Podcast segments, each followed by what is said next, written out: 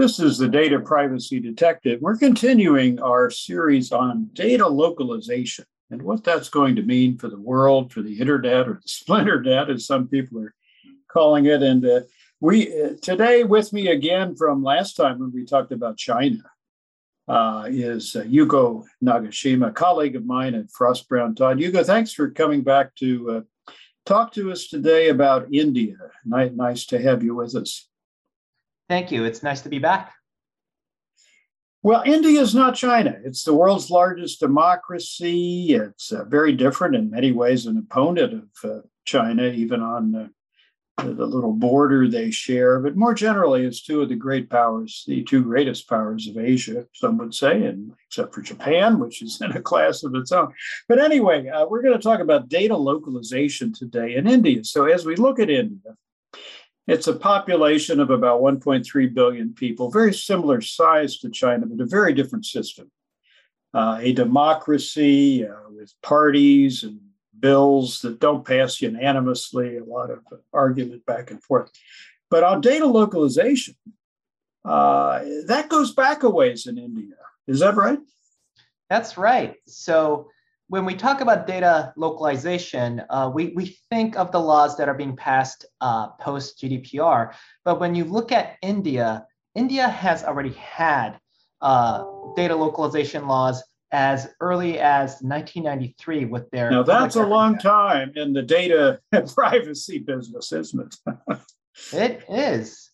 And they kept on passing other laws in the areas of telecom and in, in areas uh, corporate law. So they have a long history.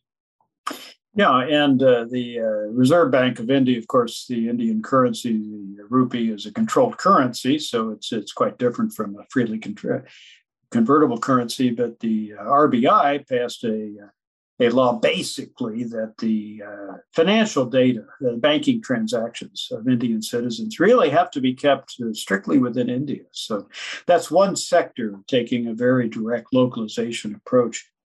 Um, and then, of course, in 2017, we had a, a, ruling under Article 21 of the Indian Constitution by the Supreme Court of India that data private, personal privacy, personal data privacy is a fundamental right of Indian citizens. So, unlike Roe v. Wade, they're not arguing about that. There is privacy uh, expressly stated in Article 21. And so we know and what happened then? The, how did the parliament uh, react? How did the government react to the uh, the uh, decision of the Supreme Court? I assume a bill of some sort got uh, got drafted. That's right. Uh, in 2018, the year after the decision, uh, there the per, the personal data protection bill was proposed, and in 2019, it was put to the floor in the Indian government. And this bill basically proposes instead of the sectorial uh, privacy laws that we saw before, it proposed a overarching uh, privacy law. Right. In many ways, it's similar but different from GDPR. For example, consent is the centerpiece for out of legitimate interest. There are differences, but it is. It would be, if enacted, a very comprehensive data privacy law, somewhat akin to uh, GDPR. And um, it's quite interesting. Uh, what what what approach does the draft law still not enacted? Some thought it might get enacted in 2019, but then the elections came, and then basically the Prime Minister Modi's uh, party was reelected, and he remains prime minister. So many people think that it'll probably be past this winter session. We don't know for sure. We'll see what happens. But what's the approach in the draft law that we have to data localization, Yuko? Well, the approach, uh, there's three types of uh, personal data in the uh, India's personal data protection bill. And the first is the regular personal data, which could be transferred between borders. And then that's something like probably uh, an email address or maybe a phone number, or something like that. Probably. We don't really know yet. Yeah. That's right. Okay. And then there's the sensitive personal data, uh, which may be transferred between borders, but the data must be stored in India once the information is processed. Yeah, you have to have a copy there, even if it's being right. copies being processed abroad. Okay, yeah. Right, and then there's a third, uh, critical personal data, and again, we don't know what that definition is. It's just in the bill. uh, we assume that it's going to be like the critical infrastructure type of information. Probably national uh, security for sure. Right. That kind of information. But with, Criminal records, perhaps. Yeah. Right. But with those personal data, that category of personal data, it isn't clear uh, as to whether it could be transferred out of India, even though uh, we believe there will be some very narrow exceptions. So probably whatever critical data turns out to be, if the bill gets enacted and then the government defines uh, that, makes uh, very clear what critical data means. Uh, that could basically only be kept within India, that's unless right. there are exemptions to allow it to, to get outside. Okay. Well, that's a very different approach, isn't it, to what we've seen from uh, GDPR, certainly, which has gotten away from data transfer as long as there's equivalent protection in another country and so on, or from China, which really means that uh, no, certain things have to stay within China. You, you know, they don't want to lose control of it. And, and this certainly has major uh, commercial implications, doesn't it? I, I, I know some of uh, India's business leaders who are not real happy that Facebook and Google and Amazon have huge shares of the Indian economy now. Amazon's the second largest retailer uh, in India. A great threat to, you know, why isn't it an Indian company, an Indian business leader like the head of uh, Reliance, Mukesh Ambani, has argued. And what is their argument? What do they so say? Their so their argument is simply that Indian data should be ex- exclusively owned by uh, Indian citizens and stay in India. Uh, that's the approach because they're seeing companies like Facebook, Google, and Amazon um, collect the data, but then process it outside of India. Um, and they feel that this will be um, this will boost the local Indian companies' um, uh, economic benefits, right? Because if you have to process in India, you have to use an Indian processor, an Indian storage company. While if you send information out, the collection might happen in India, but all the processing mechanisms may be abroad.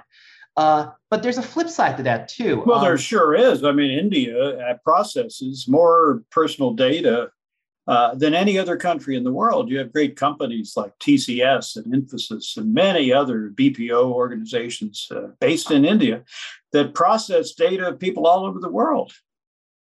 Isn't right. it a bit hypocritical then to say, well, wait a minute, then nothing should get processed outside of India?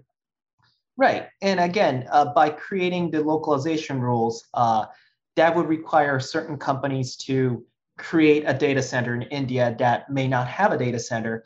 And once that data center infrastructure is created, who's going to pay the cost? Some critics say that it will be passed on to Indian citizens, and it wouldn't be that much of an economic benefit for India as a whole. Right, clearly a protectionist reaction to what has happened with foreign companies uh, having a big role. Uh, in total contrast to what we talked about last uh, last time uh, uh, in podcast 73 about China, where those major U.S. companies don't even participate. That's right. For uh, because of the great firewall and the tech wall that China has created. So India well, I guess we'll wait to see how the uh, the personal protection bill finally gets put into uh, into place, and then what critical data, is, how that's defined. I think that's what we have to watch out for. Would you think? I would say so. Uh, it would be interesting to see how India defines both sensitive and um, cri- critical data, personal data. Yeah, and the uh, there's certainly been global reactions to uh, the this protectionist sentiment, with which one understands within India. Uh, every country wants its own people to do as much as they can of their own business. Quite understandable, but uh, of course, then you get reactions, uh, certainly under the Trump administration and, and by bipartisan basis uh, in the Senate. wait a minute here. India should be more like Europe and the United States and create a an agreement that uh, data should be processed where it's efficient to do it, where it's uh, decently done and at reasonable cost. And the data should flow pretty freely, although subject more and more to common standards of what will protect data privacy. And That's the outcome right. um, is uh, what's your prediction? What do you think, Yuko? So uh, I will go back to uh, we're having two systems that coexist, and um, India is taking the data localization um, system similar to China, but for a little bit of different reason. Uh, as you remember, China was more for you know protection of security, you know policing, control. I think India is more for economics, uh, while the West uh, you see in Europe and what America, especially with you know uh, the what the president and the U.S. government has been pushing for is the free flow of data. So uh, in the future, um, the two systems might coexist, but it might be that one system will win over another. And uh, my prediction would be uh, I think because the GDPR is relatively powerful, we might move in the direction of more of free flow of data. Uh, and I think India eventually will join the GDPR side and realize that there are economic benefits for having a free flow of data as their economy grows. Well, and India certainly benefited uh, from it with the great rise of BPO organizations uh, such as Tata Consultancy Services and many others. We shall see, but it's a, it's a good example of how there is no international law of data privacy. Instead, we see nations uh, and regions uh, trying different ways, both to protect the privacy of their as their citizens and to protect their economy and their national security by very different standards. So uh, this will all affect our individual data privacy as well, because hacking takes place across borders. And ultimately, we need more common standards uh, for data privacy and for the processing and the controlling of personal data. Well, Yuko, thanks for uh, thinking about it. Next time, why don't we take a look at Russia? and see what, Sounds great. what Russia has to say about data localization. As always, I'll close by reminding us all protecting your personal data begins with you.